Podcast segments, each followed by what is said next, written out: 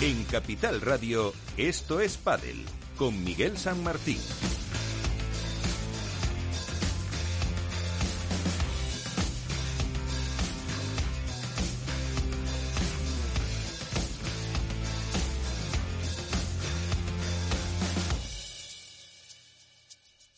Y Félix Franco a la parte técnica, eh, con esas manitas haciendo que esto suene, con Alberto Bote de la Dormilona de As. ¿Qué tal, Alberto? Muy buenas.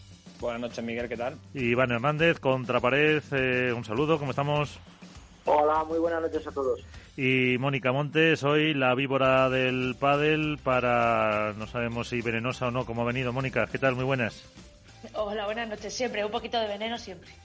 Perfecto, pues entonces vamos eh, a comenzar con eh, muchos eh, temas, con esa competición que ya está en, marcha y bueno en marcha sí en eh, Miami por la diferencia horaria eh, tuvimos eh, la exhibición de Acapulco y muchos más temas con la nueva prueba del circuito de la Federación Movistar las chicas la app todo eso lo vemos ahora en los próximos minutos pero antes como siempre la actualidad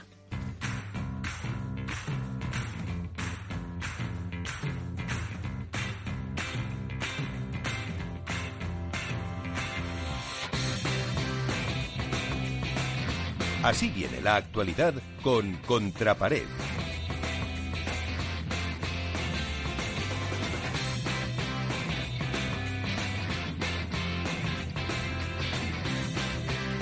Iván, eh, ¿con qué te quedas? ¿Con eh, qué empezamos la actualidad de esta jornada?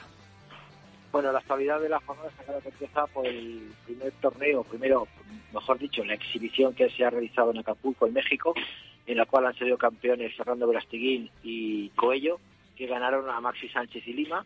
En chicas las campeonas fueron Ale Salazar y, y Gemma Triay.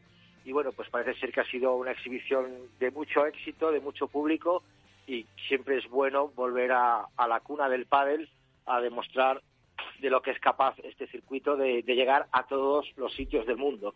En cuestión eh, más eh, profesional o más de torneos, decir que ha empezado ya, por supuesto, el torneo de, de Miami, con algunos cambios en lo que se refiere a las chicas. Eh, se ha producido la baja de Marta Marrero por lesión, por tanto Marta Marrero y Lucía Saez no pueden viajar a, a, Miami.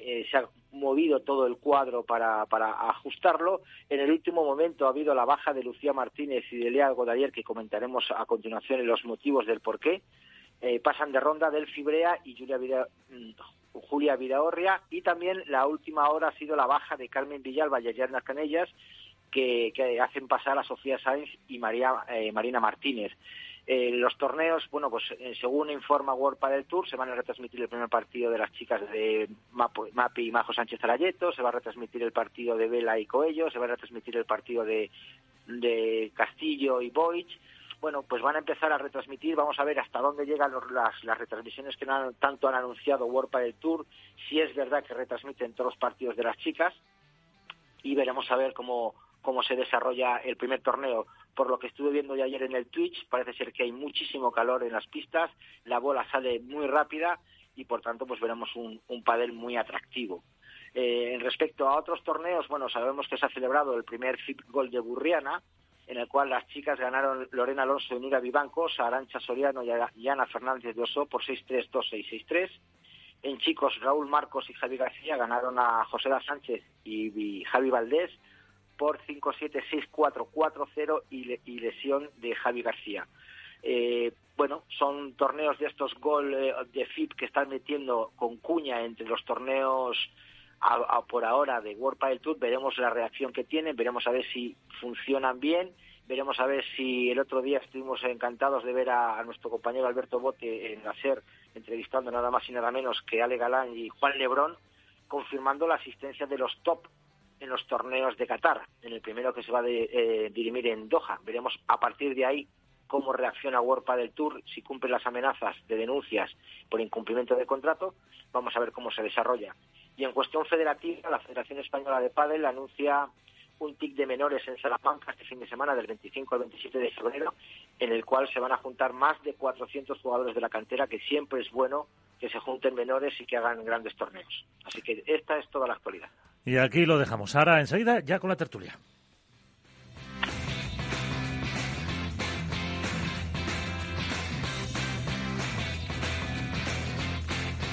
Esto es Padel.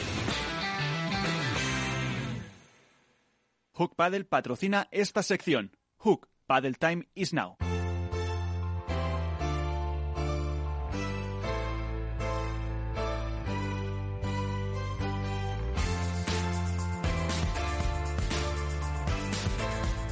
En Esto es Padel comienza el debate.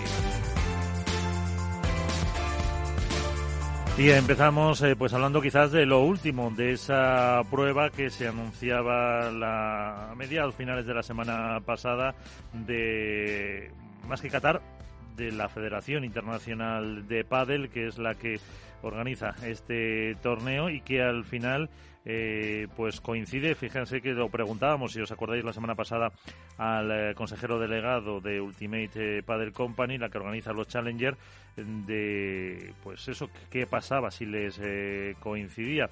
Así que, si no me equivoco, a partir del 28 de marzo, cuando se celebre el Challenger de Getafe, muchos jugadores van a estar en Qatar, o no, por ahora eh, Alberto, Mónica y Iván, sí parece que están todos los grandes por lo menos eh, predispuestos, a pesar de que pueda haber sanciones, en irse hasta Doha, ¿no, Alberto?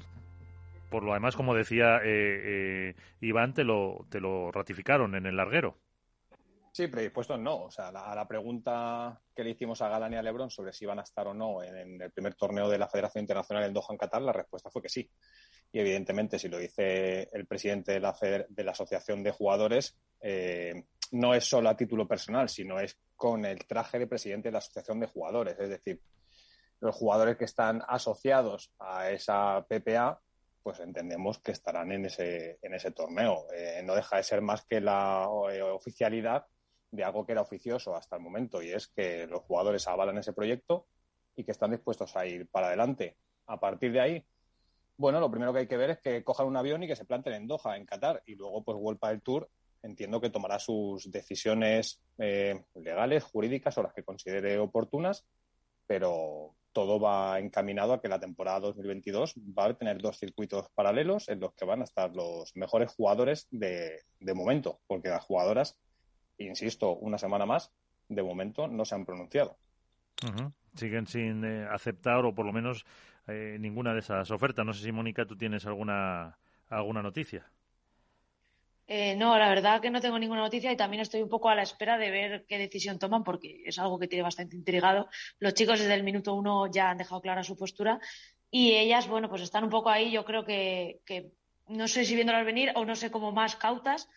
Eh, no sé a qué decisión tampoco están esperando porque creo que, que, esto les debería dar para dar el pasito, pero la verdad que creo que van a mantener la incertidumbre hasta el último momento y no sé yo si, si las vamos a ver en Qatar. Pues mal haría si no van a Qatar, pienso yo, ¿eh? porque por lo menos tienen que empezar a, marcar el territorio, marcar el camino. Otra cosa es que les esté interesando mucho eh, la oferta de, del Events, esta la última que, salió, que también es buena, que es más, igual, más igualitaria, más paritaria, y que se interesen por ellos pero yo creo que si quieren eh, que el padre vaya siempre de la mano, tendrán que ir, acabarán teniendo que ir con los chicos y tendrán que, tomar una decisión pronto porque los plazos se van agotando y la paciencia de unos y de otros también se puede agotar. Hombre, no sé, la vigencia tampoco, porque vamos, yo supongo también que la federación, el torneo de Doha, eh, será para chicos y chicas. No sé si eso en el, en el anuncio de, de la convocatoria de ese torneo venía.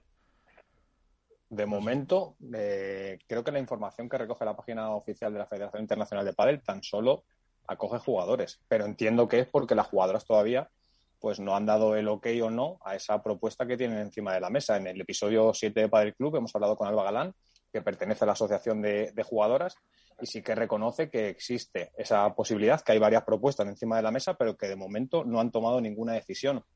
El tiempo corre y corre para todos, no en este caso para las jugadoras, que tienen todo el derecho del mundo a decidir cuál va a ser su futuro, eh, bien sea en World del Tour, con la Federación Internacional o con otra propuesta que, tengan que valorar.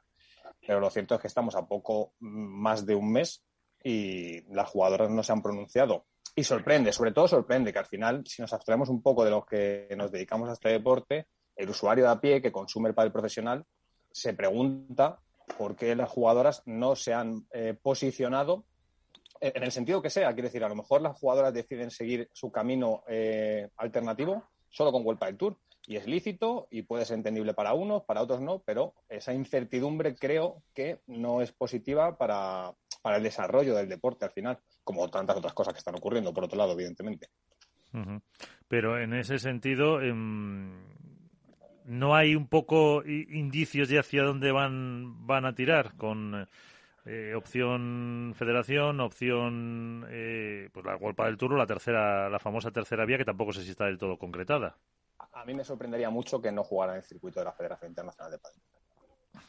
No, sí, sorprender y que sería un error, como ha dicho Iván, bajo mi punto de vista también, porque al final hablamos de la Federación Internacional de Padel, hablamos de ir unidas o de seguir manteniendo esa unión al circuito de los chicos, que siendo realistas eh, es algo que a ellas también les beneficia, pero es verdad que no, que no se filtra nada, no se, no se intuye nada, no sé, es un poco, están jugando ahí un poco al despiste o que realmente quizá esa tercera opción sí que está presente y sí que les interesa porque, si no recuerdo mal, les daba además el 50% ¿no? del circuito en cuanto a decisiones y a peso. Entonces, igual les apetece esa opción, pero creo que la más aceptada sería mantenerse con los chicos en un lado o en otro.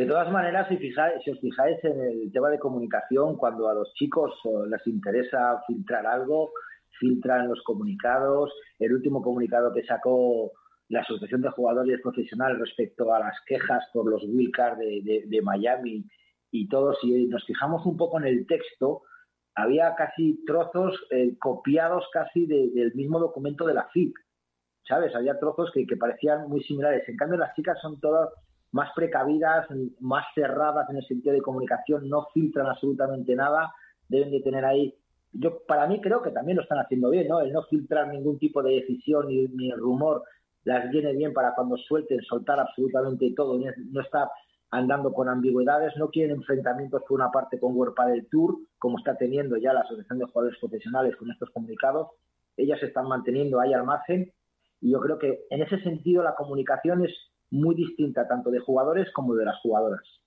En este caso, Alba Galán, por ejemplo, sí que es clara y dice que ella ve un escenario en el que tiene que haber eh, en el que cuantas más propuestas haya, será mejor para, todos los perfiles. Y eso quiere decir que, lógicamente, entienden también un, escenario de cohabitabilidad en el que esté World del Tour y otro circuito. Pero ese hermetismo yo creo que en cierta medida está jugando un poco en su contra, porque la pone también en el foco mediático. Y la pregunta gira en torno a ellas, ¿no? Que es, los jugadores ya sabemos que han dado su ok, o una parte de los jugadores han dado su ok a participar en el circuito de la FIP, pero las jugadoras no lo sabemos y, ellas tendrían que intentar eh, dilucidar cuanto antes cuál va a ser su futuro, por lo menos para el resto. Ya, yo creo que ellas lo tienen más o menos claro y, tampoco son tantísimas las propuestas que tienen encima de la mesa, pero de cara al espectador y que al final es el que consume esto y el que hace que las jugadoras cada vez sean mejores, tengan eh, mejores salarios, que el deporte se profesionalice cada vez más, que lo siga más gente, pues yo creo que un mensaje, no digo claro y, muy eficaz como ha sido el de los jugadores, pero sí por lo menos que se empiece a intuir por dónde eh, van a ir sus decisiones. Efectivamente. Eso te iba a decir yo, Alberto. Eh, o sea, ¿creemos que lo tienen medio claro o quizá ellas son las primeras que todavía tienen muchas dudas y no? Porque si no, no entendería el, no proclamarse. O sea, bueno, igual por evitar, como ha dicho Iván, un, enfrentamiento o polémica, pero no sé, si lo tuvieran, yo creo que es que no lo tienen claro ni ellas o que no deben de estar de acuerdo y al final tienen que hacerse fuertes estando de acuerdo todas. Yo creo que tiene mucho que ver con las garantías. Eh, los jugadores entiendo que se sienten protegidos, en este caso, en caso de que haya eh, un juicio o haya eh, decisiones legales por parte de Vuelta del Tour, por parte de este nuevo proyecto, y quizá las jugadoras de momento no lo ven tan claro ese punto en el que a lo mejor tiene que enfrentarse a una situación que evidentemente va a ser amarga y que les puede acarrear unas penalizaciones o no, que eso lo tiene que dirimir un, juzgado o, el, o, quien le corresponda. Pero yo creo que pasa por ahí, que es, creo que la duda surge en torno a las garantías que van a tener en caso de que tomen una alternativa o un camino paralelo al de Vuelta del Tour también. Alberto, puede ser también, eh, y preguntando también a Mónica, puede ser que a lo mejor no decidan ir a, a Qatar para ver cuál es la reacción de World del Tour respecto a los jugadores, a ver si les imponen multas o no, porque al fin y al cabo las jugadoras también las tendrían que imponer multas.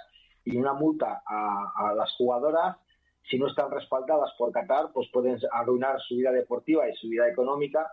Y, entonces están esperando a lo mejor qué, cuál es la reacción que va a tener World del Tour respecto a los jugadores que vayan a Qatar y si ven que, no pasa nada, que les van a dejar seguir jugando o que van a seguir sentirse apoyados por, por Qatar para pagar las posibles sanciones, pues igual ya para el siguiente de, de Qatar se, se, unen. Yo no sé, a lo mejor puede ser eso, no sé. eso, eso, iría en contra de la fuerza y de la unidad que ha ganado el padre femenino y la asociación de jugadoras, porque estaría realizando un movimiento a posteriori eh, después de los jugadores y las jugadoras han ganado el derecho a decidir cuál es su futuro y hacerlo eh, por, velando por sus propios intereses. Si lo hacen porque los jugadores han tomado una decisión y ven que no hay eh, consecuencias, creo que debilita mucho su postura y su mensaje, con lo cual para mí sería un error y también sería un error para la Federación Internacional de Padel, que anuncia si fueron valientes en el Campeonato de España, tendrían que ser valientes ahora. Sí, sí, por supuesto. Sí, lo que pasa, yo creo, vamos, tienen que decidirse a la vuelta de, Miami porque lo tienen que tienen que organizar y tienen que tener una, una postura. Eh, eh, antes, eh, bueno, siempre además, y lo decía el Nasser, Ale Galán, ellos han apoyado mucho en que este circuito es el que respalda la FIP, que es el único órgano competente, que es el que nos va a permitir en unos Juegos Olímpicos, etcétera. Pero antes también, no sé si Alberto Iván apuntaba que los jugadores que están asociados pues eh, lógicamente serán los que vayan a Qatar. Eh, lo que no sé cómo está el grado de asociación tanto en chicas como en chicas. Si son muchos los que están en la eh, ¿cómo se llama? PPA y la otra la IPPA, ¿no? Las, las dos asociaciones que han montado tanto uno como por el otro lado. No sé, porque luego también hay otra asociación de jugadores que está más enfocada a la APT de, de Fabriz. no sé si son o si conocéis ahí el, número de jugadores afiliados aunque los de arriba se supone que están porque las, los más importantes están en la junta directiva. Sí, yo creo que, en la PPA los 20 primeros sí que estaban asociados, seguro. Luego, si hay alguno más a mayores de, otro ranking, lo desconozco, porque no tenemos nadie, no tenemos nadie listado. De chicas. De chicas se te ha silenciado el micrófono, Iván. Así que nos has dejado con. Ya están todas ahí en, la asociación, por eso te digo que. Sí, que, tiene un grado de, representatividad importante. Claro. Y, y, con las chicas, otra otra duda, ahora que enseguida vamos a tener una protagonista, y, no sé si, eh, siendo mal o bien pensado, la retransmisión eh, anunciaba Vuelta del Tour que todo el torneo de chicas se va a ver por la app, por la app de World del Tour, eh, incluso las eh, finales. Eh, ¿Eso quiere decir que no se ve por Movistar, que se ve por los dos? porque en el artículo de la web tampoco me quedó a mí del todo claro. No sé si vosotros me podéis dar luz.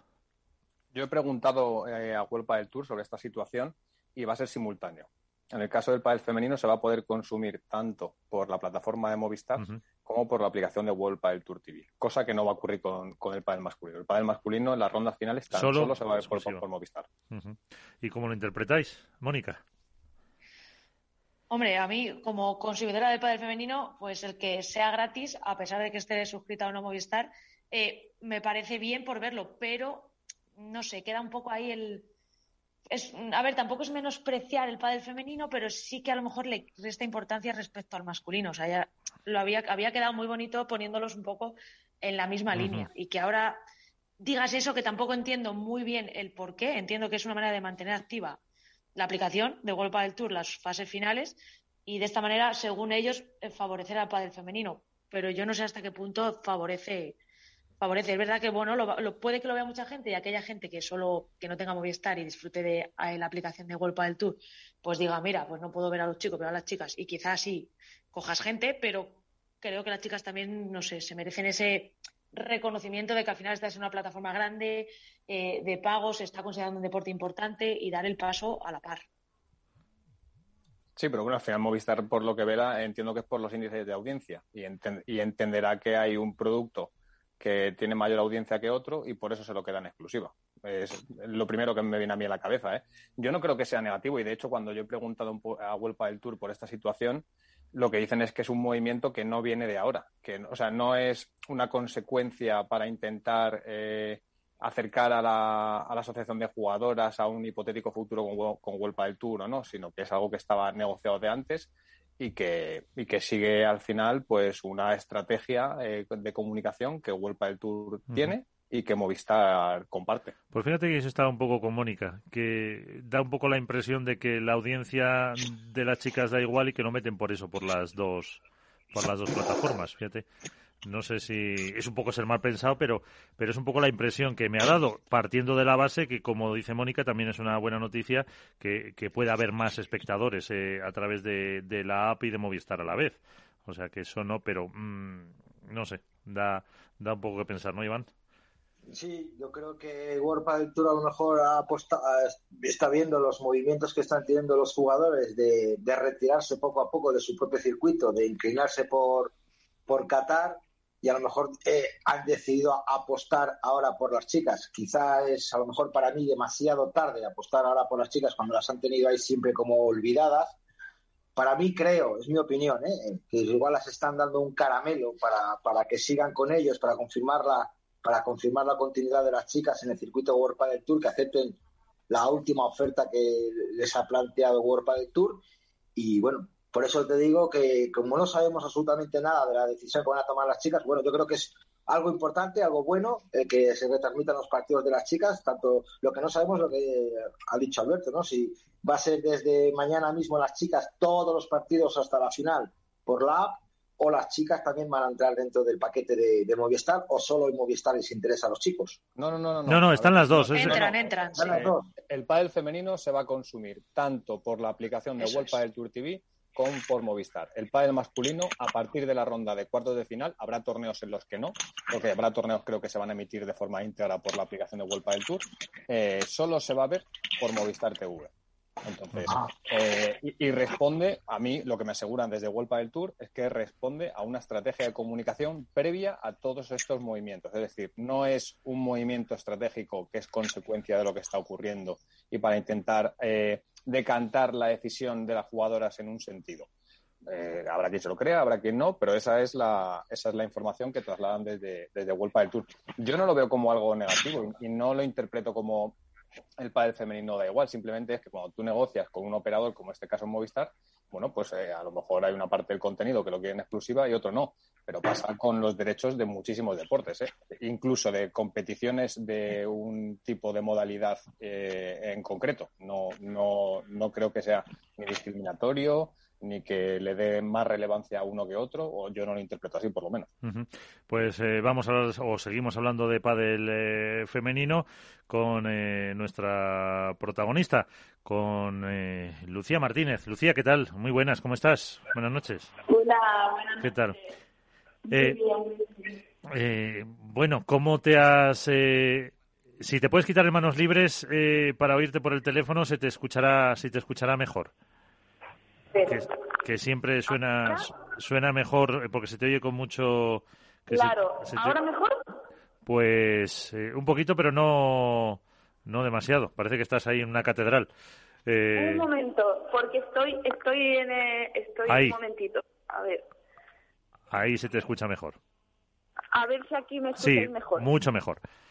Genial. Por eso. Genial. Bueno, que ¿cómo estás? Después ya con el bikini metido en la maleta y, y no poder viajar.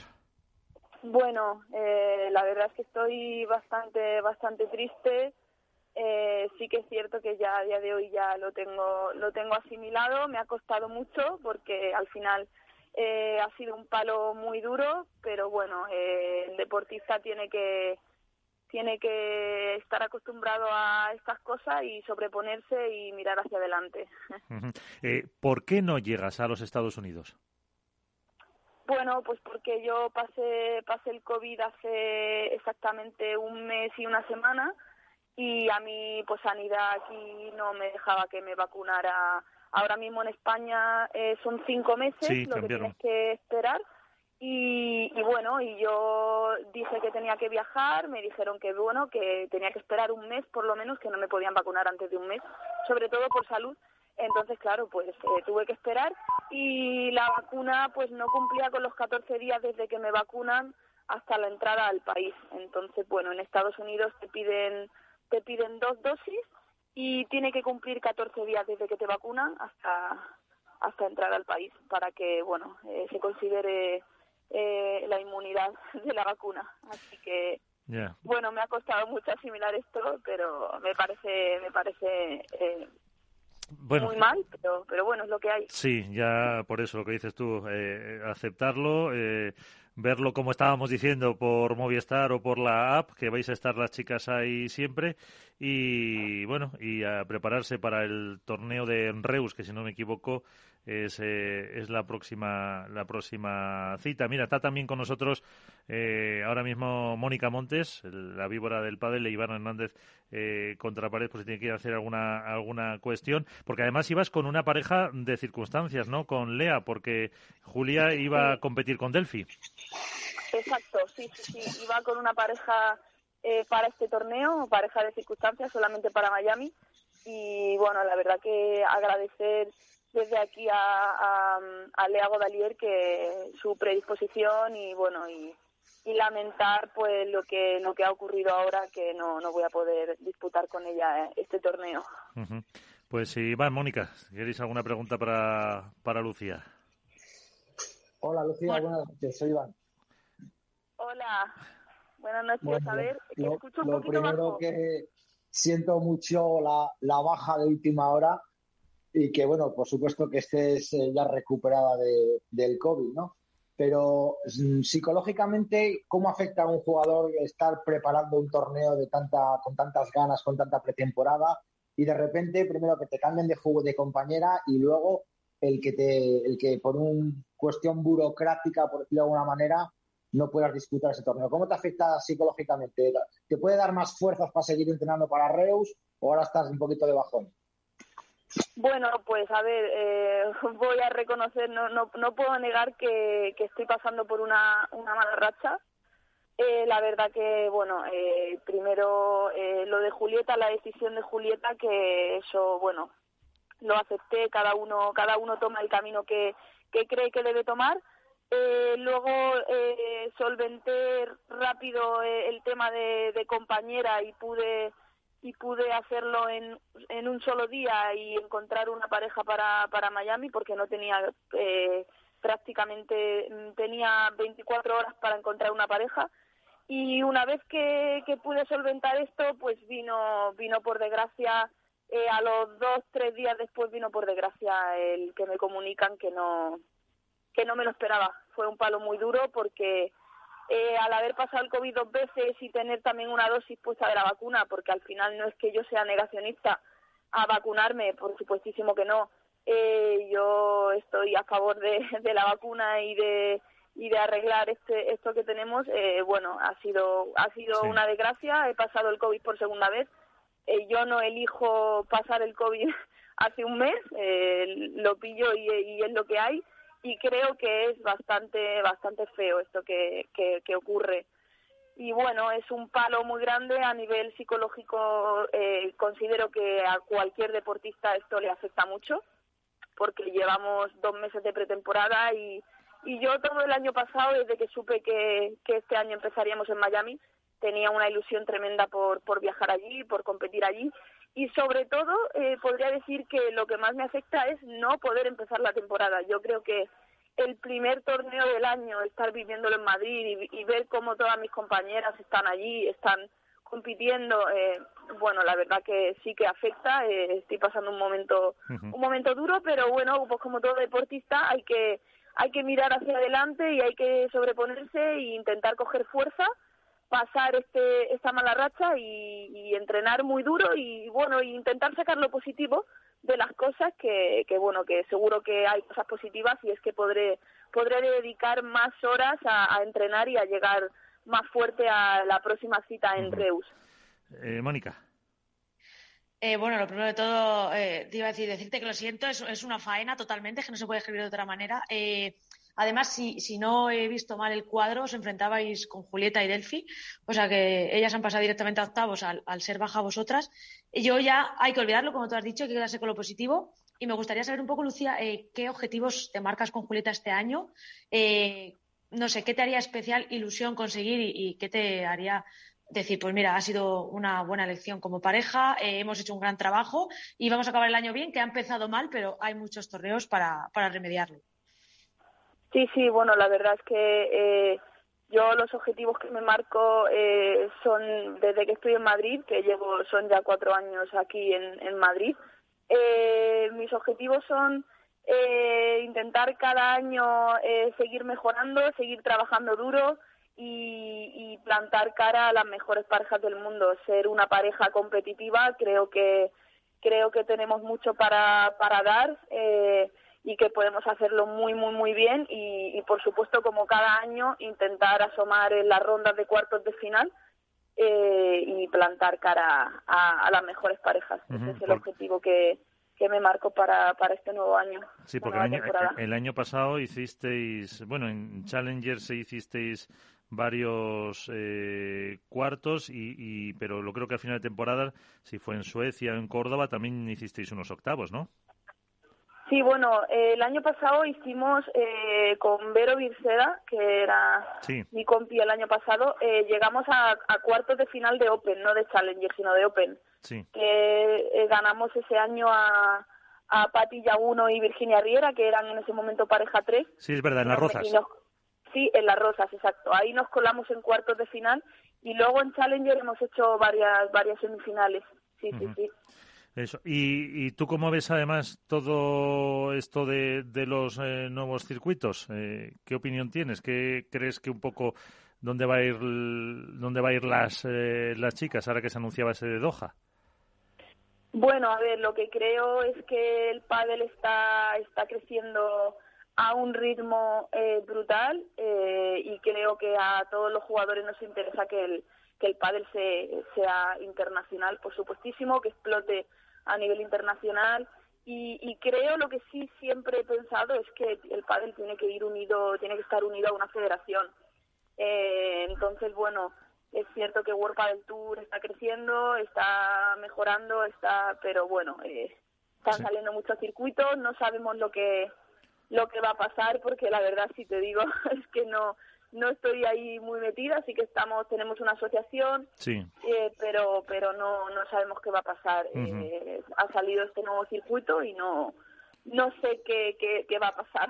Ahora mismo estamos centradas en, eh, en del Tour, yo estoy centrada en, en la próxima prueba en Reus y en el calendario World del Tour, por supuestísimo. Y en función de lo que diga la asociación, pues ya iréis en ese sentido todos a una de lo que Exacto, así es, así es. ¿Alguna última cuestión, Iván, Mónica, para, para Lucía?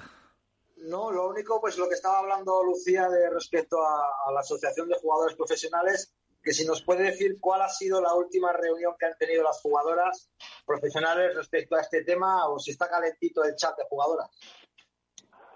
Pues mira, precisamente sí que tenemos una reunión eh, esta semana, todas las jugadoras. Por ahora todavía no la hemos tenido, sí que sí que está habiendo muchos movimientos, pero pero bueno, eh, por ahora no no se sabe absolutamente no se sabe absolutamente nada. Estamos centradas en el calendario World del Tour. ¿Y, vas a ver la prueba de, de Miami o, prefieres ni verla?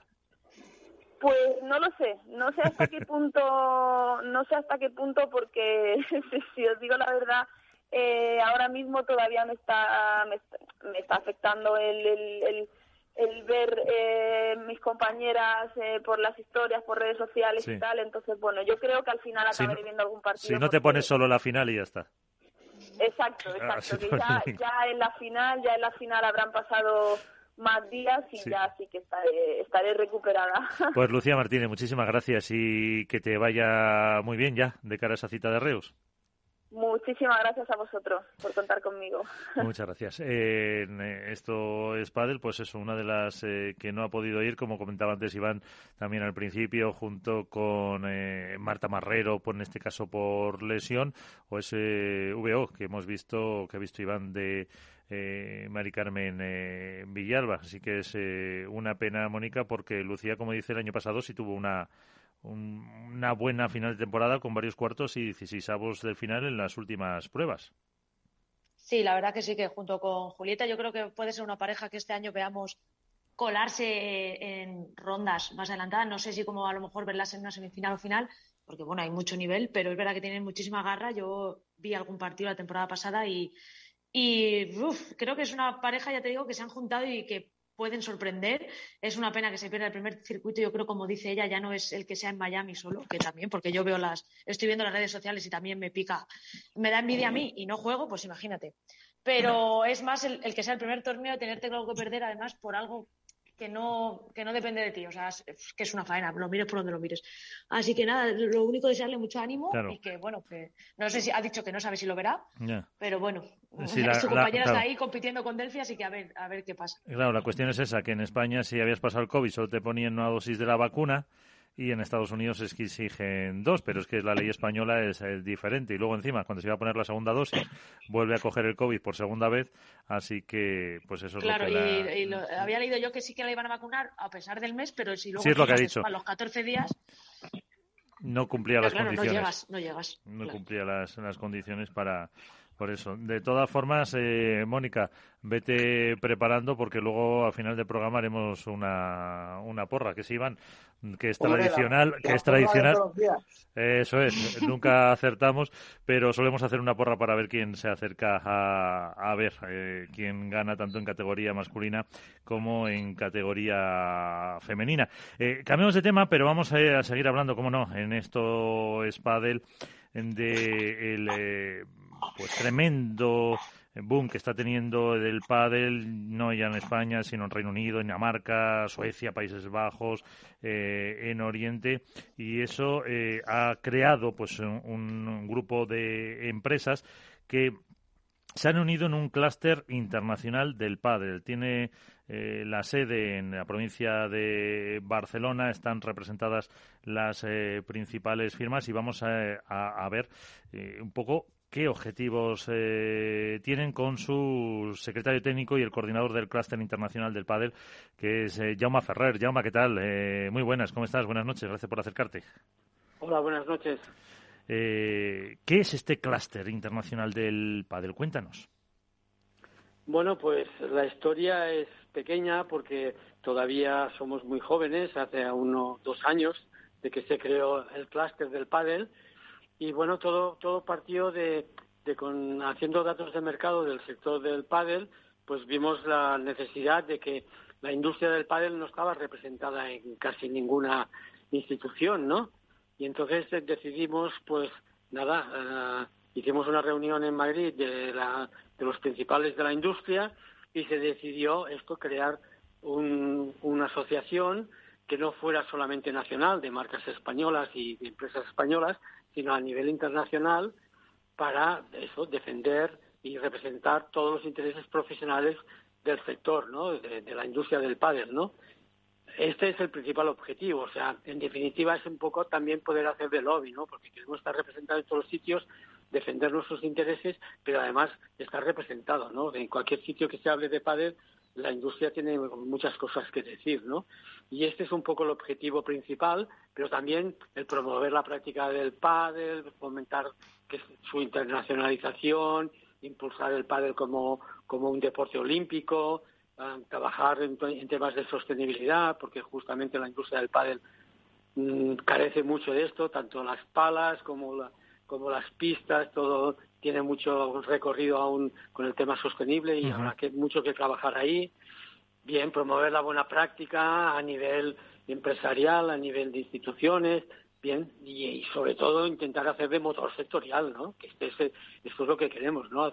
Realmente empujar fuerte el pádel para que no sea flor de un, de un año, ¿no? Este crecimiento espectacular que ha tenido, sino que esto ah, dure muchos años, ¿no? Porque además es un deporte muy social, ¿no? Y, y, esta, y esto, pues, nos va a ayudar mucho en temas de turismo, en muchas cosas. El, el pádel es un deporte que, encaja mucho con la filosofía, no solamente latina, ¿eh? Porque fijaros, fijaros los nórdicos cómo les gusta esto del pádel. Eh, entonces supongo que a tenor de la evolución que estamos viendo, eh, poco a poco los eh, objetivos se van cumpliendo y en este clúster por todos precisamente esos objetivos que marcáis, eh, tiene que haber eh, empresas, evidentemente, relacionadas con el deporte, pero de todo lo que es la cadena, desde eh, que se juega hasta que se concibe una idea, fabricantes, productores, distribuidores, yo sé, palas, de todo, ¿no? Sí, sí, cierto, cierto. Nosotros, em, cualquier empresa que esté relacionada con el deporte del pádel, tiene cabida en el, en el clúster. ¿no? El clúster lo que quiere es no solamente la industria del material, que sí la tenemos, que es justamente ah, en estos momentos podemos decir de que tenemos una representatividad altísima, ¿no? Porque tenemos a las principales marcas de la industria del pádel, pero no solamente fabricantes de palas, pelotas, sino textil eh, y sobre todo pistas. O sea, tenemos, yo creo que más de 20 de, las industrias más importantes del mundo de, fabricantes de pistas, ¿no? Y ahora con este año se han incorporado siete empresas nuevas y entre ellas Sius, que, está no solamente, que es quizás la empresa eh, con pádel nuestro más importante del mundo del pádel y ya, ya, es socio nuestra. O sea, con ello yo creo que además tenemos el retailer, o sea, tenemos todo el tema de, de las tiendas también. Y, y luego, pues empresas de servicios, empresas ah, de, marketing, de, mm, empresas de clubs, o sea, abarcamos a, todo el mundo, a toda la cadena.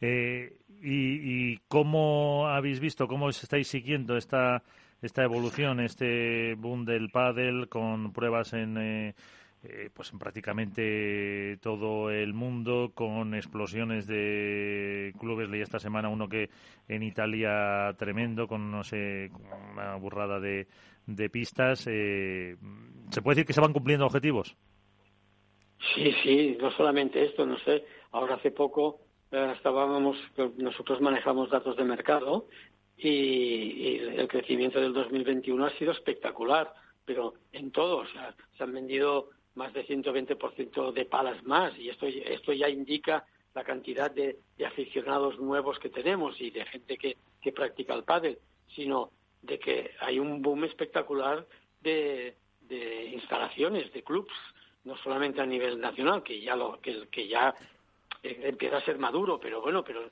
no, no, no, cada día, cada día aparecen nuevos clubs de pádel o instalaciones nuevas de pádel, sino que fuera de España el crecimiento es espectacular y es ahí donde eh, también en, tanto en pistas como, como en, material deportivo el crecimiento ha estado por encima de, los tres dígitos, del 100%. o sea, el boom del pádel yo creo que es imparable. Eh, y a nivel, eh, vamos a decir, eh, extranjero, ¿cómo se puede realizar esa, esa función de, de lobby? Que, por cierto, es una palabra que en, España tiene o no está tan bien aceptada, vamos a decirlo, como, por ejemplo, yo que sé, hasta en las instituciones comunitarias en Bruselas, en la Unión, en la Comisión, es una figura perfectamente regulada. ¿Cómo se puede hacer un poquito más de esa presión para, por ejemplo, conseguir que sea olímpico o, en otros organismos eh, supranacionales para tener más representación? Bueno, justamente el estar unidos. O sea, si vamos, estamos agrupados, que es un poco el objetivo, pues mm, vamos a estar representados, vamos a estar, pues esto nos van a tener en cuenta, porque eh, no solamente ya por el número de empleos, por lo que fomentamos, sino por lo que somos. Entonces, yo creo que el primer objetivo que tenía el, el clúster era unir a una masa eh, suficiente como para tener una representatividad grande dentro de la industria del, del pádel, que ya la tenemos ahora. O sea, yo creo que el primer objetivo en dos años es conseguir reunir a, la gran eh, cantidad de empresas que hay, pues conseguir la, gran mayoría. Y ahora, como mínimo, ya la tenemos, ¿no? Entonces, ahora sí que es el momento de poder esto influir en las instituciones, decir, oye, que aquí existe un deporte que está avanzando mucho y que, que, ya tendría que ser olímpico y, bueno y con, y con, la unión conseguiremos muchas más cosas y, yo creo que ya hemos conseguido esta primera fase no ahora eh. ahora nos tenemos que hacer eh, oír no oír pero en positivo o sea la palabra lobby no no es eh, que sea negativo. Todo lo contrario, por eso lo decía, todo lo contrario. todo lo contrario, claro, claro, tienes toda la razón, es todo lo contrario. Nosotros lo que queremos es que se nos escuche. no, no, con esto ya nos conformamos, ¿no? Porque entonces podemos explicar, pues, cuáles son las necesidades de la industria y por qué y nosotros queremos evolucionar a ser un, deporte totalmente sostenible, pero para ello necesitamos eh, que se nos escuche y decir, bueno, pues hagámoslo de esta manera, de la otra, y, ver, y ver si, las palas tienen que llevar chip para, para tener toda la, la, sostenibilidad de esto, pues lo vamos a hacer, pero, pero lo que queremos es que, que, saber hacia dónde tenemos que ir de una manera eh, clara y, todos a la una, ¿no? Eh, me acompañan Alberto Borte de la Dormilona del diario AS y también conductor de eh, Padel Club en el podcast de, de, AS y la cadena SER y Iván Hernández contra pared. si tiene alguna pregunta para, para Yauma, Iván. Hola, Yauma, muy buenas noches. Hola, encantado. Bueno, lo primero hay que felicitar que, que, haya, haya, surgido el clúster del pádel para unificar una rama del pádel que no estaba unida o que, que busca eh, lo mejor para el pádel. No estaba viendo, me he metido un poquito en vuestra web de, marcas, clubes, pistas. Eh, yo quería preguntarte, claro, el concepto de lobby aquí en España es lo que estaba diciendo Miguel, ¿no? Como de algo que presiona a alguien o alguien que busca algo para, para mejorar el, el, el pádel, ¿no?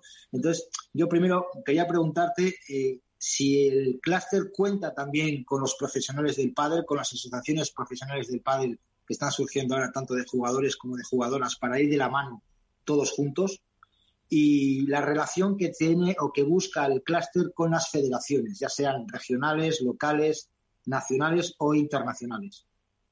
Pues mira, es una muy buena pregunta porque justamente nosotros queríamos eh, llegar a, un punto de que fuéramos lo suficientemente representativos para que para empezar a, darnos a conocer a, federaciones, darnos a conocer a, las asociaciones que hay dentro del mundo del pádel para para bueno para que todos juntos pues se puedan discutir las cosas y planificar mucho mejor el futuro para la buena línea, ¿no? Y justamente em, ya hemos tenido una reunión con la Federación Internacional del Pádel. Hoy justamente, y os lo dio en primicia, el World Padel Tour se ha puesto en contacto para hacerse socio de, del clúster del pádel. O sea que, que lo que queremos, igual que, que, también el tema de los de la asociación de jugadores y de jugadoras, ¿no? Que también nos gustaría, pues, eh, poder, porque con el tema de los contratos, todo esto, pues es un tema que, es muy importante y, por la buena marcha, que además las marcas em, invierten mucho dinero en, la proyección con los jugadores. O sea, que todo este tipo de, asociaciones que, ya es más complejo de tratar y tal, pues ahora es el momento, ¿no? Es el momento en el que el clúster eh, tiene mucho que decir, ¿no? Digamos que es la parte política eh, que ahora nos toca también empezar a trabajar, ¿no? Ya, sí, pero eh, cuando estás hablando, por ejemplo, de, eh, de que World Padel Tour se ha hecho socio del clúster y todo, todas estas empresas... nos, ha pedido, nos ha pedido hacerse, ¿eh? Hoy, hoy, hoy justamente ha llamado para, para hacerse socio del clúster. Vale, eh, ¿Cómo, ¿Cómo funciona el organigrama del clúster y de los asociados? O sea, ¿pagan una cuota mensual, pagan una cuota anual para ser representados? Y eso lo primero. Y la segunda es, ¿cuál es el siguiente evento que tiene preparado el clúster? ¿Tienes algún tipo de feria, ponencias? ¿Vais a promocionar todo ese tipo de cosas para comunicaros con la prensa, con, los asociados? O, o, queréis también ampliaros a no solo a los asociados, sino también que el público en general tenga conocimiento de vuestras actividades. Vale, bueno, em, eh, en este poco tiempo que, hemos nacido, que, no llevamos ni dos años, aún no hemos podido hacer ni la primera asamblea presencial, que la vamos a hacer dentro de un mes, ¿no? Lo que hemos estado haciendo en, estos, en este tiempo y con la pandemia como freno es em, montar una, una estructura ¿eh? para que todo esto llegue a funcionar, o sea, trabajar en la web, trabajar y hemos estado trabajando en, infinidad de cosas y temas. Por ejemplo, estamos trabajando en, las normas UNE, UME para, para, para, que, para que estemos representados a nivel de, de una normativa eh, única europea para todo el tema de las pistas, de cómo tienen que ser las, las pistas y tal. Todo ese tema lo estamos trabajando fuerte, pero también estamos trabajando pues con ferias. Hemos llegado a un acuerdo con las, la, la Federación, la Asociación Sueca que organiza Expo Padel, que la organiza en Gothenburg dentro de unos meses, trabajando con la realización de congresos internacionales, eh, hacemos misiones comerciales. Todo esto ya lo hemos empezado a hacer el año pasado y, vamos a seguir, ¿no? Eh, queremos, estamos también en contacto con una, ah, con una feria que se quiere hacer en Roma, con la Expo de, Múnich que se hará en noviembre. Bien, todo lo que es ah, el tema de, movimientos donde la industria tenga que, estar, ya estamos trabajando en estos temas, ¿no? Y luego también tenemos un departamento de comunicación y ahora pues ya hemos ya hemos hecho un newsletter y bueno ya ya, ya estamos eh, expandiéndonos con altavoces hemos creado un vídeo donde se presenta lo que es el placer del paddle que lo hemos hecho en inglés y en, castellano eh, para para mm, poderlo llevar a todos los a todos los medios de comunicación para que solo viendo dos minutos hacerse una idea muy clara de lo que pretende y, de lo que es el clúster del pádel. En fin, estamos trabajando, ¿no? Y todo esto eh, sin tener aún profesionales que dirijan el clúster y tal, sino con, pues, con, una junta directiva que todos son empresarios industriales y tal y, bueno y luego un tema muy, muy importante es que nosotros también pertenecemos nos hemos nos hemos incluido en una asociación que es AFIDAT, que es la Asociación ah, Española del Deporte en general, que cubre todos los deportes, ¿no? Y ellos nos representan en las instituciones europeas, porque el pádel ah, hasta ahora no tenía ninguna representación ya, y con, la unión con AFIDAT, con la Asociación Española, que es la que tiene eh, la representación en los organismos internacionales, pues ahora nos representa también con el tema del pádel, por lo tanto el pádel ya está representado en todas las instituciones, ¿no? Eso es un tema muy importante que no lo parece, pero bueno, todo el tema político de, poder estar representado, pues por si el día de mañana conseguimos que el pádel, que yo creo que, que lo conseguiremos, sea olímpico, pues lo tenemos que hacer a través de estar representado, ¿no? Y yo creo que esa labor es importante porque esa a través, eh, por lo menos en empresas, en diferentes instituciones, el tener una presencia, al final se acaban consiguiendo objetivos eh, que iremos contando y iremos hablando de esa asamblea, que es el, el 22 de marzo, anunciabais la, a la tercera bala vencida, la primera vez que se hace la, la asamblea presencial del clúster del padre, que, eso, que os ha pillado la pandemia de, de por medio.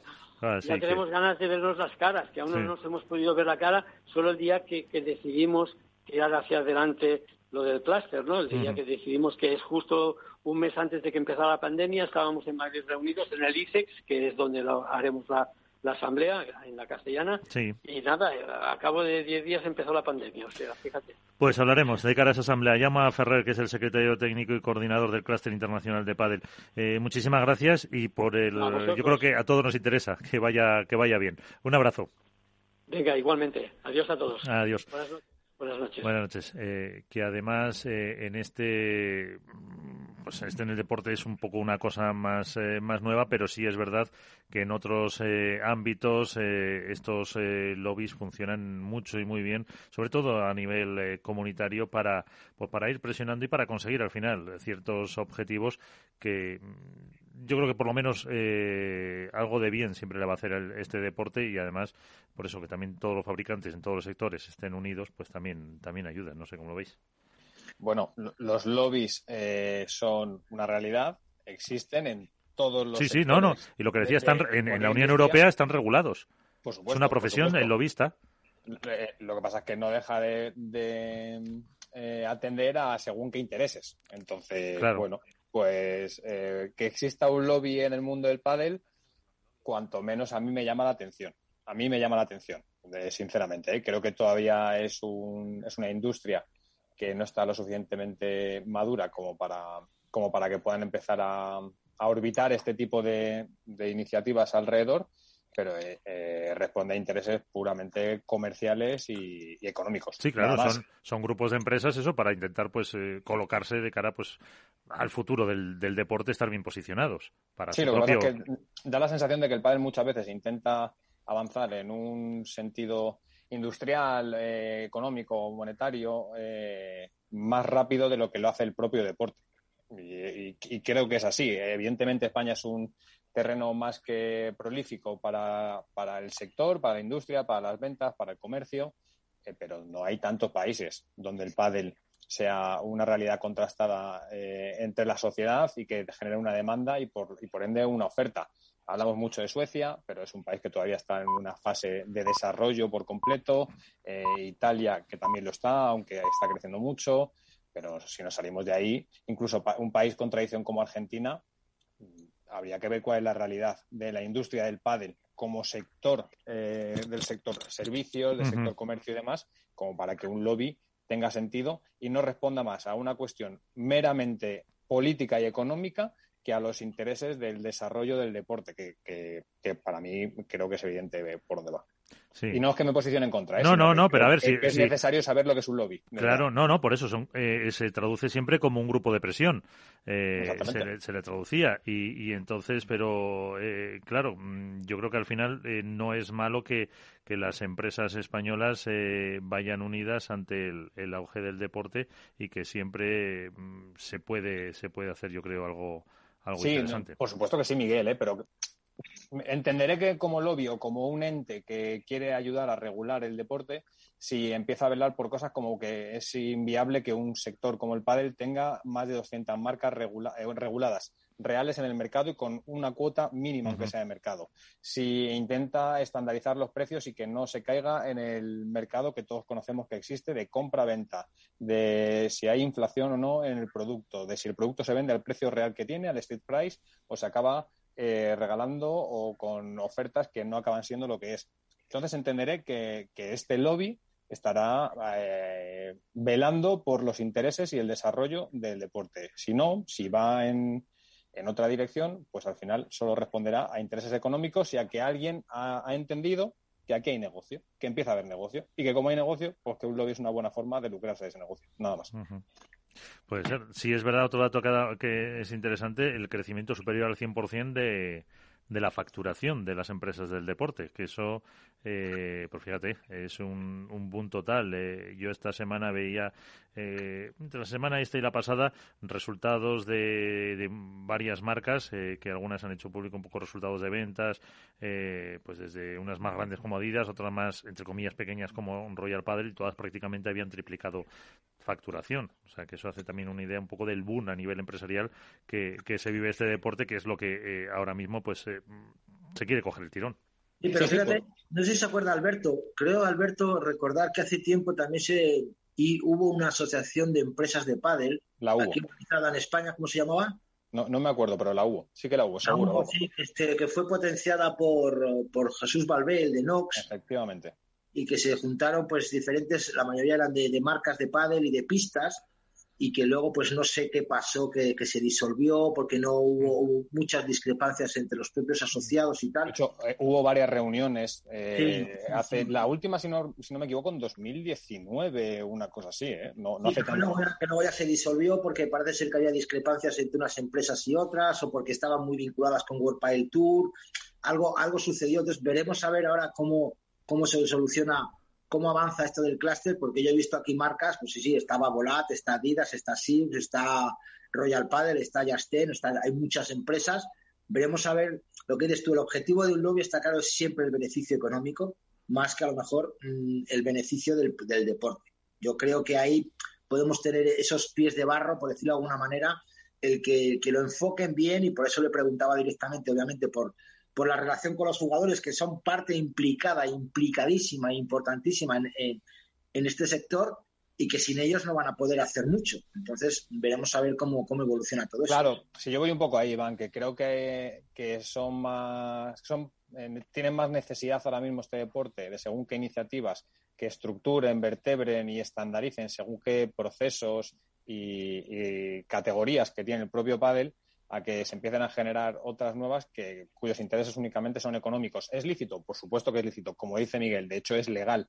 No solo es que sea lícito, sino que me parece que creo más en que se capilarice el deporte, por ejemplo, regulando los precios de las pistas en una ciudad como puede ser Madrid, que es donde yo resido, o que se estandarice. Sí, pero eso eh, puede regular unas pistas municipales, pero no puede regular unas eh, privadas. Sí, Miguel, pero lo que sí que se puede hacer realmente es que haya una, es que haya una serie de acuerdos para que no haya quien decida montar un club, como tú bien sabes qué pasa, y decida reventar el mercado y baja un 50% el coste de una pista. Quiero decir, eso también un lobby... Justo un club al lado del otro, muchas veces. Claro, e, eso se supone que un lobby también tiene que velar por ese tipo de, de circunstancias, por ejemplo. Tendría que hacerlo, ¿no? Que es parte de la industria también. o, por ejemplo, ¿cuál es el abanico de marcas que existen en el mercado real del pádel?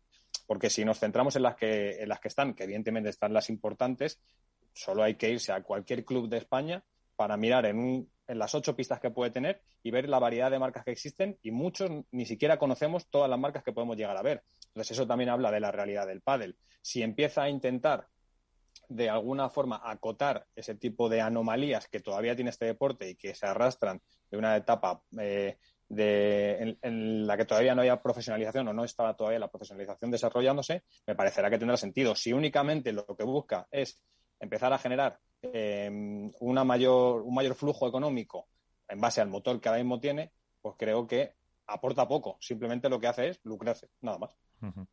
¿Has visto qué intensos estamos hoy, Manu Martín? Madre mía, estoy asustado aquí, agazapado.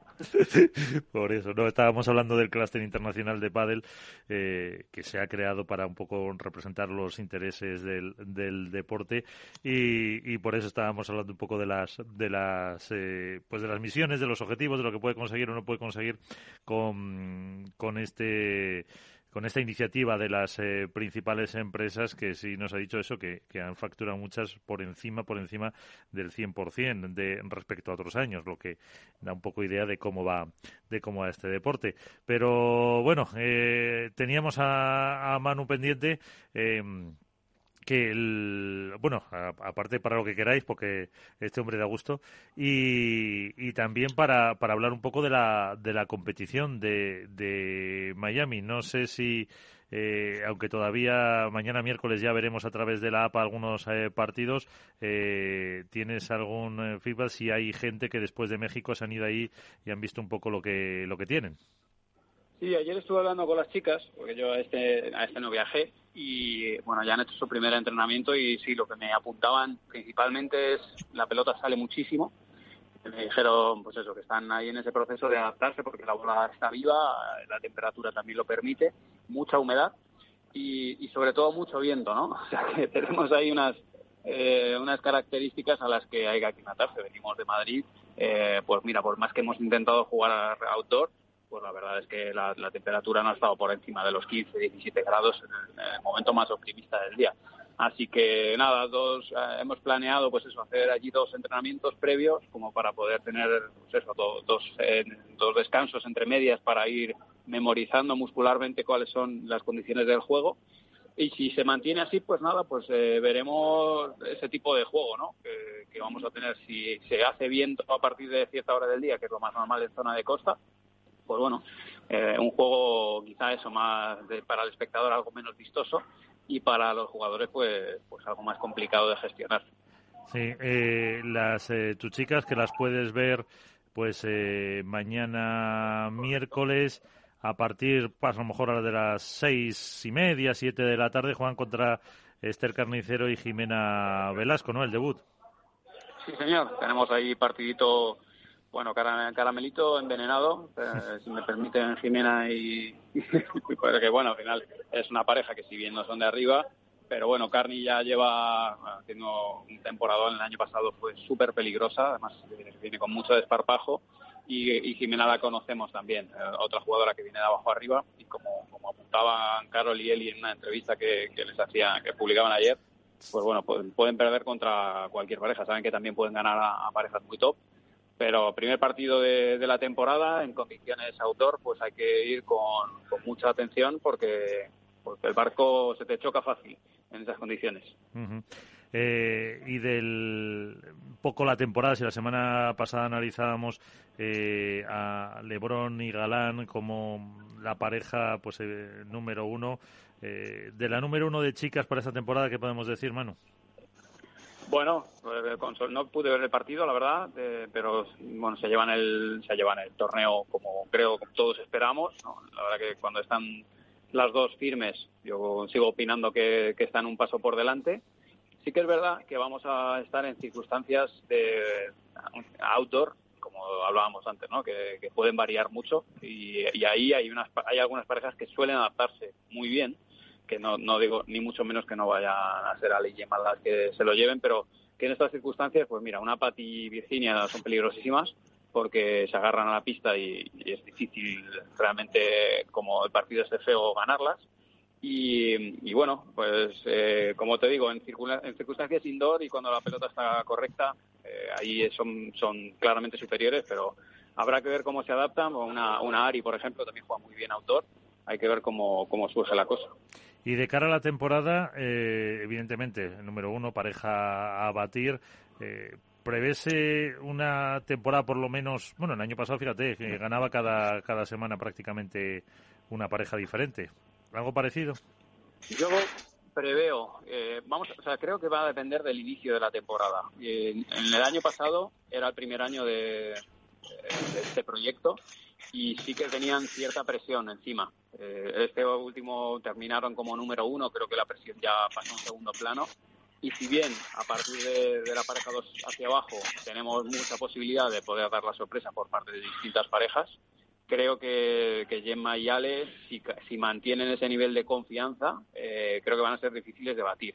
En algún momento puede pasar, lógicamente, porque son humanas, ¿no? Pero, pero creo que en cierta se han quitado también un poco el peso de encima de decir, bueno, estábamos llamadas a número uno, lo somos, y, han arrancado con buen pie en el primer, torneo de exhibición, pero, pero creo que, bueno, que si el monstruo, si se le da de comer al monstruo, va a ser más difícil de, eh, de, bajarlas de ahí. No, no, es imposible, ni mucho menos. Creo que si van a seguir viéndose esas, esos resultados que, en cierta manera, tampoco considero que sean anomalías, ni mucho menos, sino que es fruto de la, de la competencia que hay pero sí que considero que cuando están firmes y con confianza, eh, pues están medio pasito por encima. eh, Iván, Alberto, si queréis eh, preguntarle a, Manu. ¿Qué tal, Manu? ¿Cómo estás? ¿Qué tal? Muy buenas noches. Muy buenas. Yo me voy a saltar un poco la, eh, el guion que tiene pautado Miguel y en el inicio del programa hemos empezado un poco haciendo una reflexión sobre cuál es la realidad del pádel femenino con todo esto de, de bueno, los circuitos, ¿no? Sabemos que, el pádel masculino ya se ha pronunciado, hace poco Galán y Lebron lo, lo comentaban en, el larguero, eh, pero el pádel femenino no. Y creo que es una pregunta que está en la calle, creo que se, necesita una respuesta por parte de los aficionados, ya no tanto de, los medios de comunicación. Y tú que convives con, con el pádel femenino, que lo conoces de hace muchísimos años, no, no, te pido tanto que te mojes porque creo que no es tu función, pero sí un poco que nos traslades eh, cuál es la realidad ahora mismo del pádel femenino y cuál es tu sensación con respecto a cómo se resolverá. Pues la sensación que, a mí me da con el femenino es que van un poco a remolque de, sus compañeros masculinos, como que el, femenino va un paso o dos por detrás viendo a ver qué hace el masculino y también me da la sensación de que los organizadores van al parte, a, la parte femenina después, lógicamente, de haber hablado con la masculina. Cosa que pues, entiendo, o sea, que entiendo perfectamente que el motor del pádel a día de hoy es el masculino. Es más, es, si me apuras, hasta 10 parejas del masculino. Eso es lo que, lo, lo que los organizadores están buscando pero bueno sí que sí que considero que en algún momento por parte de las chicas tienen que, bueno, que, tener claro lo que quieren y hacer valer lo que valen, que yo sé que hay que cada vez es, está más en aumento y por otro lado los organizadores también tienen que apostar por ellas porque creo que es, claro que hay mucha gente que, ve el pádel femenino.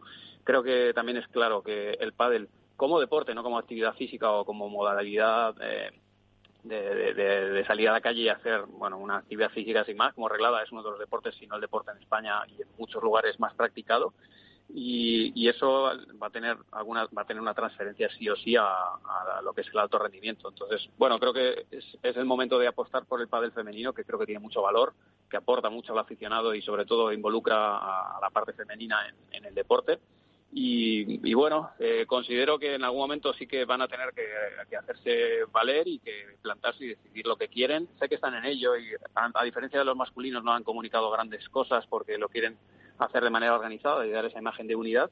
Y están ya detrás, han tenido ya negociaciones y contranegociaciones, algunas más fructíferas que otras.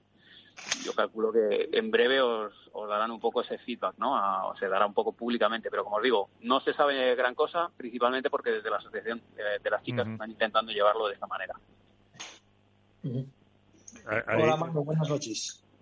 ¿Qué tal? Muy buenas noches. Bueno, la clase para responder, ¿eh? la de Manu, todo se ha dicho. ¿eh? ¿Qué? Mucha, mucha clase, quiero decir, eh, ha, conseguido salir del paso con, con clase. Hombre, tiene, tiene, ya sus tablas, tiene ya sus tablas como para regatearnos y pegarnos capotazos. Él sabrá cuándo salen las cosas, hombre. Por lo menos ya Lucía nos ha dicho que tienen una reunión las chicas esta semana y que, pues, a lo mejor ya tienen que tomar una decisión, pero yo creo que lo que hemos dicho, lo que hemos estado comentando, que las chicas tendrían que ir de la mano, y lo que ha dicho Alberto también, que tendrían que ir de la Federación Internacional. Bueno, yo metiéndome un poquito más en el tema deportivo de, de Miami, por lo que estoy viendo en, las pistas, eh, son demasiado rápidas, mucho calor. ¿Cómo crees que eso puede beneficiar o perjudicar a, tu pareja? Bueno, a mi pareja el ritmo rápido no es que le vaya bien especialmente, ¿no? Pero, sí que lo hace que el hecho de que por más que la pista esté rápida, si hay viento, bueno, cambia un poco, ¿no? La, perspectiva. Entonces, eh, como os digo, si hace mucho calor y no hace viento, no, no son nuestras mejores circunstancias. Estaría mejor que la humedad primara un poco y la pelota estuviera más, más lenta. Eh, nada, se van a tener que, ajustar. No son las condiciones ideales, desde luego, pero, pero bueno, ya sabemos que esto va, o sea, esto son cosas que, pueden suceder y también te digo que de la misma manera que estas son las circunstancias, sale un día un poco más nublado y húmedo, y te cambia, ¿no? Que es lo que tiene el juego autor. Así que cuando se, dan este tipo de torneos, tienes que ir con la, mente muy abierta de que te tienes que adaptar. Eh, ¿Te atreves a hacer una, una porra que había anunciado que le íbamos a hacer a ver a quién ves de, ganador para chicos y para chicas? Sí, a ver, yo, en la porra la verdad soy, conserva, ¿eh? Yo te digo... Bueno, eh, como muchos aquí. Claro, a ver, sobre el papel, eh, vamos a ver cómo se da después, ¿no? Pero sobre el papel los números uno tienen, tienen muchas posibilidades, pero sí que es verdad que siendo un torneo, como os decía, que es descubierto y que es que te cae un mal jueves o un mal viernes con malas circunstancias, no he mirado el tiempo, ¿eh? pero te cae uno malo que hay uno de los días que o es muy ventoso o, caen cuatro gotas y te y cambia la situación y realmente una pareja que a lo mejor no esperas te, hace un buen resultado y, hay parejas que realmente pues un paquito de dinero juegan muy bien en el juego descubierto eh, Paquito es uno de los tíos que mejor se adaptan a las, circunstancias y te juega bien casi siempre, es muy, muy regular. Y el año pasado vimos a Alex Estupa también haciendo muy buen papel en, jugando en ese tipo de torneos. Sí, pero no me valen tres parejas, ¿eh? No, no, no, yo te meto a Lebron Galán, o sea, yo te meto los números uno, ¿eh? Yo, yo voto porque estaba este primer torneo lo ganan los número uno en, ambas categorías, masculina y femenina. Sí. Alberto, ¿te han quitado? Bueno, pero si en mano no me importa. Ah, bueno. lo compartimos, compartimos. He tirado no, no, no, no, déjalo que No, no se puede compartir, Manu, no se puede compartir. Esto es la marrata y yo me lo he jugado con los números uno. Manu, es una persona con criterio y evidentemente pues pues apuesta a caballo ganador, como, como hacemos los buenos. Entonces, eh, ¿quieres ir ahora o te dejamos para el final, Alberto? No, no, venga, venga, salto, salto directo. Eh, me la juego en masculino, ya que no puedo a Lebron Galán, que serían mis favoritos, a Sanjo Tapia. Vaya, hombre, ya me lo quitó. Sí. Y en el femenino me gustó el tramo final de Ari y de Paula, con lo cual voy a apostar por Ari y Paula. Tampoco, tampoco, tampoco estoy yo volviéndome loco y he cambiado el año ni nada. No, no, me has quitado los dos que tenía, así que me tengo que tirar por Paquito y Dinero y en chicas, pues está la 1 y la 2, pues, pues, pues, pues, no sé. Mira, me voy a tirar un triple. La Salayeto. Ah, mira. Y a ver, a mí, pues, eh, de chicos vamos a decir que también lo ha mencionado eh, a Alex y a Estupa. Y de chicas también la otra opción que daba, que daba Manu de Virginia y Patti. Vamos a ver si, si dan la, la sorpresa, porque también eso, no, está Marrero y, y luego, eh, bueno, no sé cómo, eh, Manu, eh, a Bea, ¿cómo la puedes ver para este torneo con, con Martita? Pues veas otra jugadora, al final vienen de, jugar mucho tiempo en Andalucía y ahí el, juego autor es, clave. Carolina Navarro también se, siente muy cómoda jugando autor. Beita juega muy bien fuera. O sea que también es una pareja que, se puede adaptar perfectamente y que te puede, te puede meter en una instancia final sin ningún problema. ¿eh? O sea que, y además vienen, vienen jugando muy bien. Ya terminó el año haciendo grandes cosas y, la puedes poner ahí. Te puedes poner la fichita porque eh, no están fuera de juego, la verdad. Pues eh, con eso nos quedamos. No sé si tienes alguna consulta más. Dejamos a Manu que siga con sus eh, múltiples quehaceres, porque este es, eh, yo creo, el hombre que nunca duerme.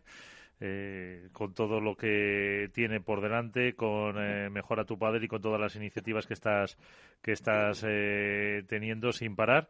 Así que agradecerte que estés con nosotros este ratito.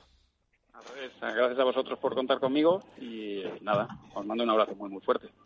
Eh, pues muchas gracias eh, a Manu Martín, también a Iván Hernández, Alberto Bote. No sé si tenéis alguna última consideración, algún apunte que hacer de lo que. Pues nada, habrá que buscar la señal de Movistar este fin de semana por algún sitio para poder ver los partidos y, tirar de, la aplicación de World del Tour para ver las chicas. Veremos los chicos si vemos los resúmenes o buscar una señal de Movistar en algún sitio. Que ya tienes ganas, ¿no?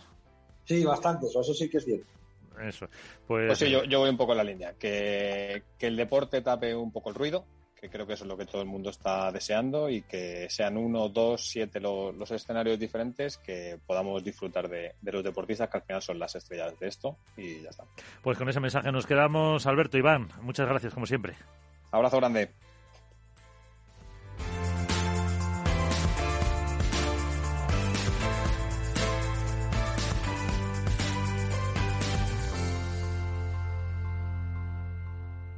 Hook Paddle ha patrocinado esta sección. Hook Paddle Time is now.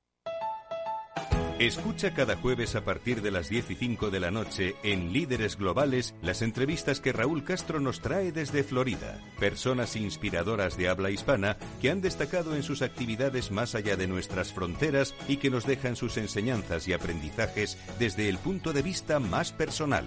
Líderes Globales con Raúl Castro en Capital Radio.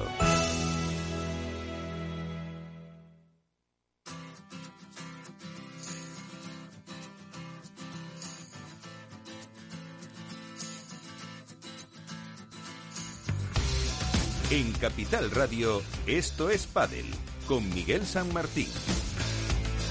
Y ya solo eh, desearles eh, y darles las gracias por eh, estar con nosotros, por acompañarnos, por llegar aquí en este programa en el que intentamos, como siempre, pues que pasen un rato entretenido hablando de deporte, que es lo que más nos gusta, con Félix Franco en la parte técnica. Nos vamos, volveremos la próxima semana. Jueguen mucho, sean felices y todavía cuídense mucho. Adiós.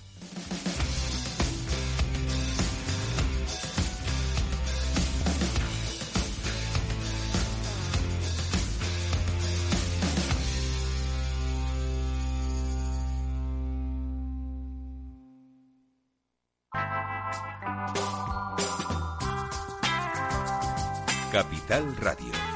Música y mercados.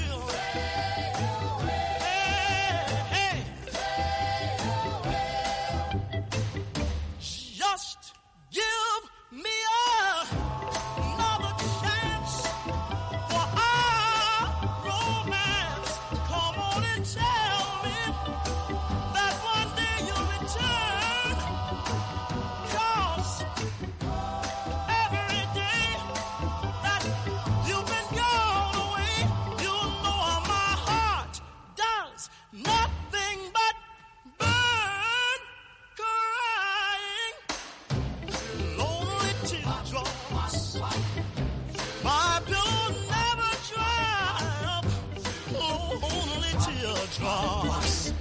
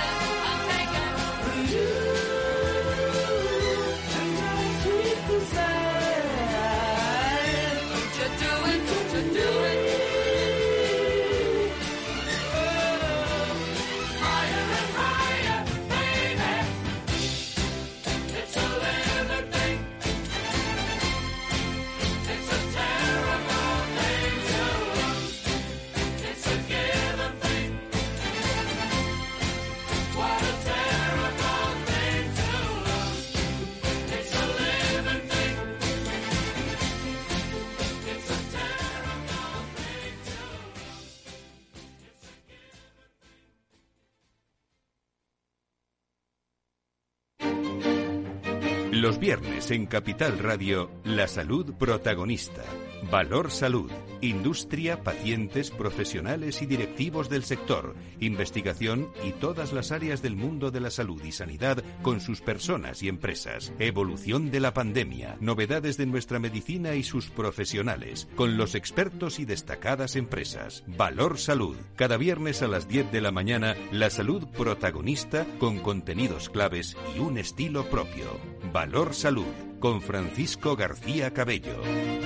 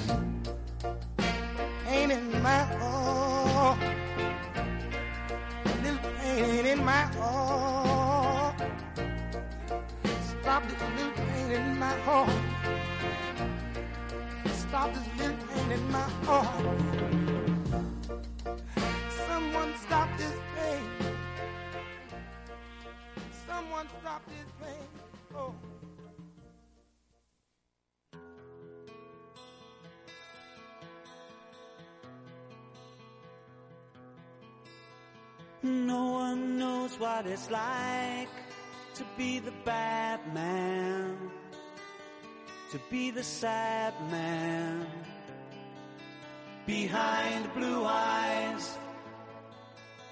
No one knows what it's like to be hated, to be faded, to telling only lies. But my dreams, they are as empty as my conscience seems to be. I have hours only lonely. My love is vengeance that's never free.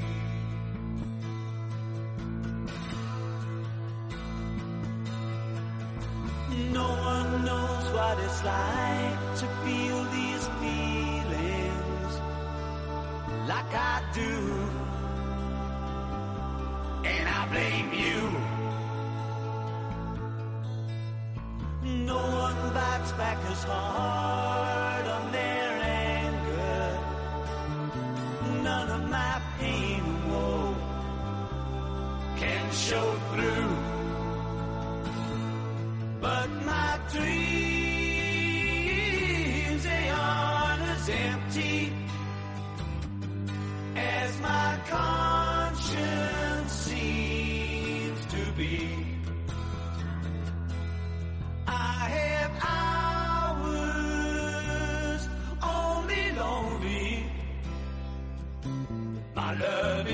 vengeance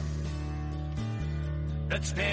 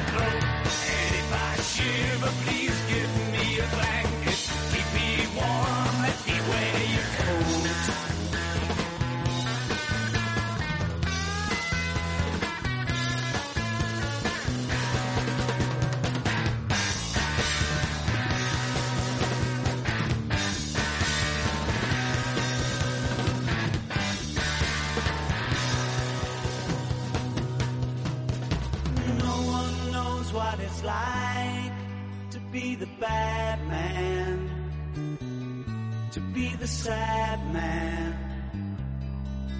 behind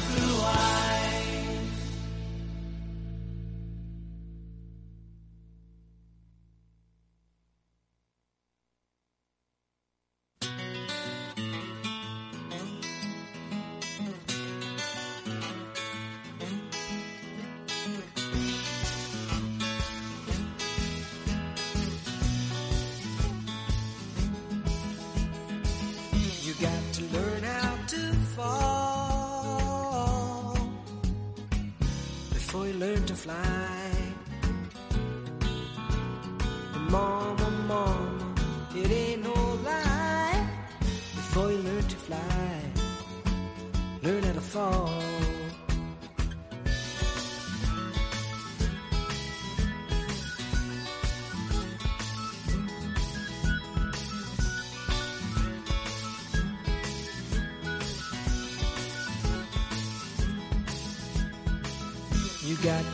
in the breeze. Before you set your sails, or it's an occupation where the wind prevails.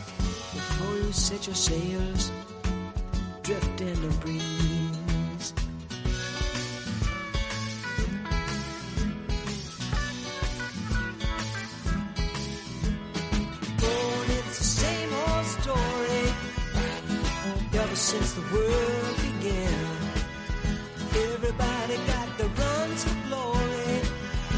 Nobody stop and scrutinize the plan.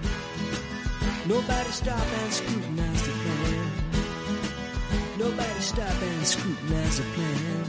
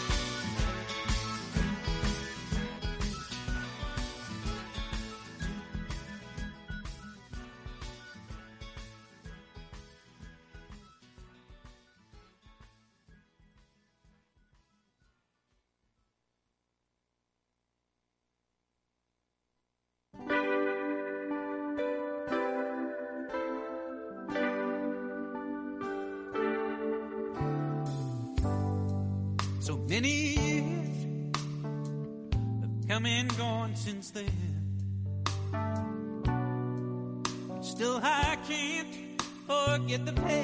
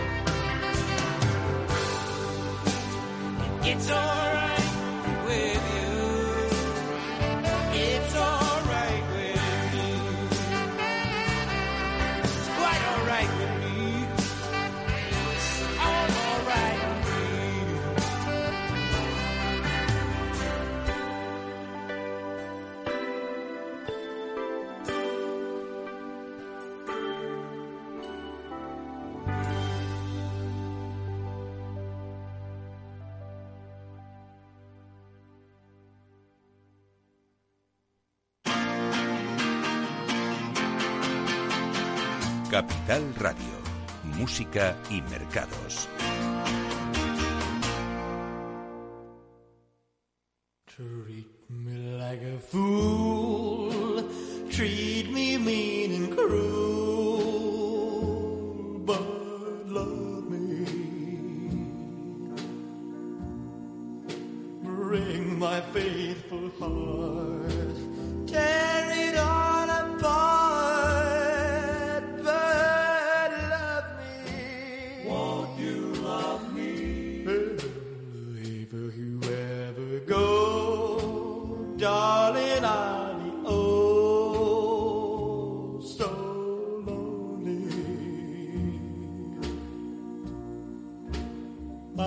sad and blue.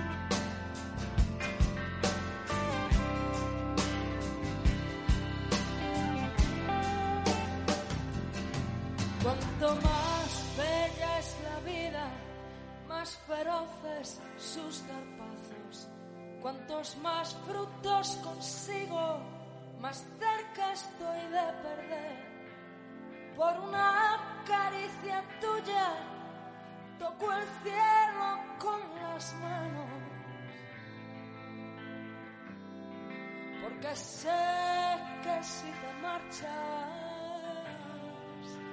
besaré el suelo otra vez.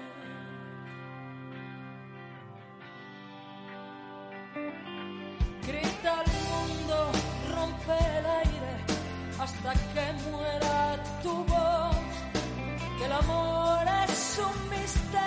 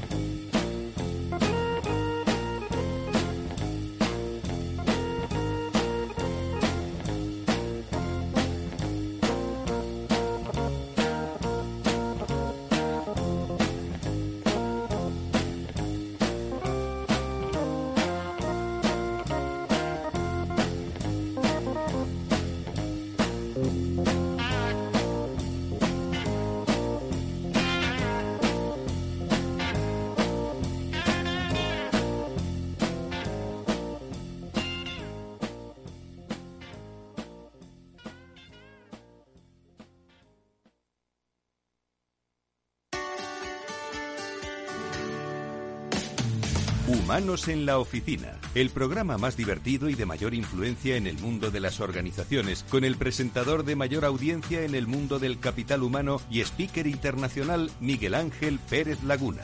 Todos los viernes a la una de la tarde en Capital Radio.